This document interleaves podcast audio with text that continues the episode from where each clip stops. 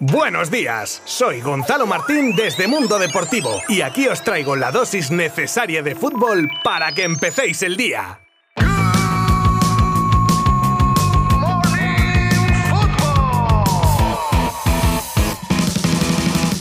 Vamos que nos vamos, que hoy hay mucha plancha. Empezamos por el partido de liga aplazado entre Real Madrid y Athletic Club de Bilbao y que se llevaba el equipo blanco gracias a su nuevo santo. Si así llamaban a Casillas en su época, ya tienen a su nuevo en Courtois. El belga ha vuelto a dar los tres puntos a su equipo tras hacer bueno el gol de Benzema y evitar que un gran Athletic pudiese empatar el partido o incluso algo más en una segunda parte brillante. ¿Será la suerte del campeón? La verdad es que aún queda mucha liga. Ahora mismo es el principal candidato, pero pero como digo, todavía pueden pasar muchas cosas. Y también teníamos ayer nueva jornada de Copa del Rey y como os comenté, voy a pasar rápidamente a los resultados de los equipos de primera dejándoos a vosotros el ir a consultar el resto de resultados si os interesa a nuestra página web. El Mallorca, que necesitaba la prórroga, ganaba a la Segoviana por 0 a 2. El español visitaba a la Sociedad Deportiva Solares, que le metía el miedo en el cuerpo a los pericos tras ponerse 2 a 3 en el 82 y así finalizaría el partido. El Sevilla ganaba por la mínima al Córdoba. La Real se imponía por 0 a 4 al Panadería Pulido Canario y el Betis hacía lo propio con el Alicante por el mismo resultado.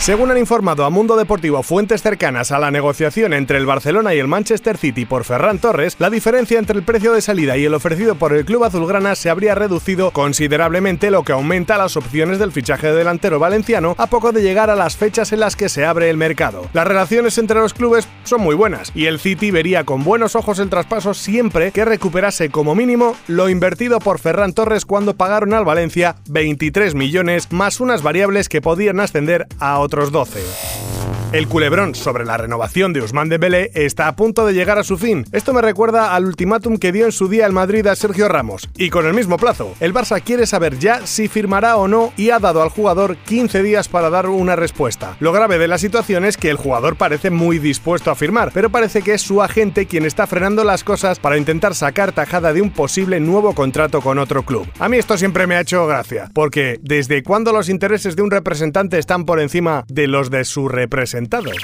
Ojo, porque hemos pillado a Cristiano Ronaldo con el carrito del helado. Si bien ayer os contaba el cirio que había montado sobre unas declaraciones del redactor jefe de France Football, las cuales el portugués tildaba de mentiras, hemos descubierto una publicación de un fan de CR7 que desacredita el séptimo balón de oro de Messi y en cuyos comentarios aparecía, mira tú por dónde, un like del mismo Cristiano que comentaba, factos, hechos en portugués, acompañado de un emoji de pulgar hacia arriba junto a unos ojos. Como siempre digo, que cada uno saque sus conclusiones de esta contradicción.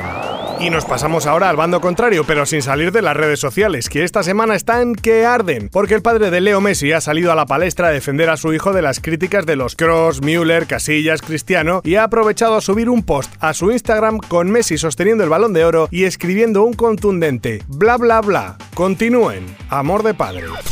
Nuevas declaraciones de Thomas Tuchel sobre Saúl Ñíguez. Tras no disputar prácticamente ningún minuto con el Chelsea, desde Inglaterra se ha empezado a especular sobre si el fichaje del español había sido un mero favor a la gente del jugador, a lo que el técnico ha contestado muy claramente que ellos no hacen ese tipo de fichajes, que la llegada de Saúl se hizo en coordinación con el resto de departamentos del club y que el único problema del poco tiempo de juego es la falta de adaptación al equipo.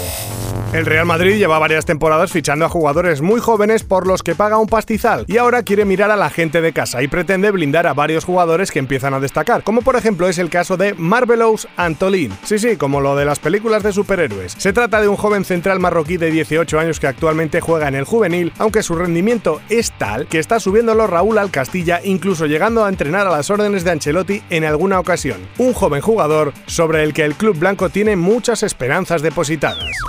Por cierto, antes de despedirme, también hubo partidos de diferentes ligas europeas con algún que otro resultado destacado, como las victorias del Chelsea y City por 1 a 2 ante Watford y Aston Villa respectivamente, o la del Liverpool ante el Everton por 1 a 4, o en Italia las victorias de Inter y de Milan, y la derrota de la Roma de Mou, y en Francia el empate a cero del PSG contra el Niza ya sin el lesionado Neymar.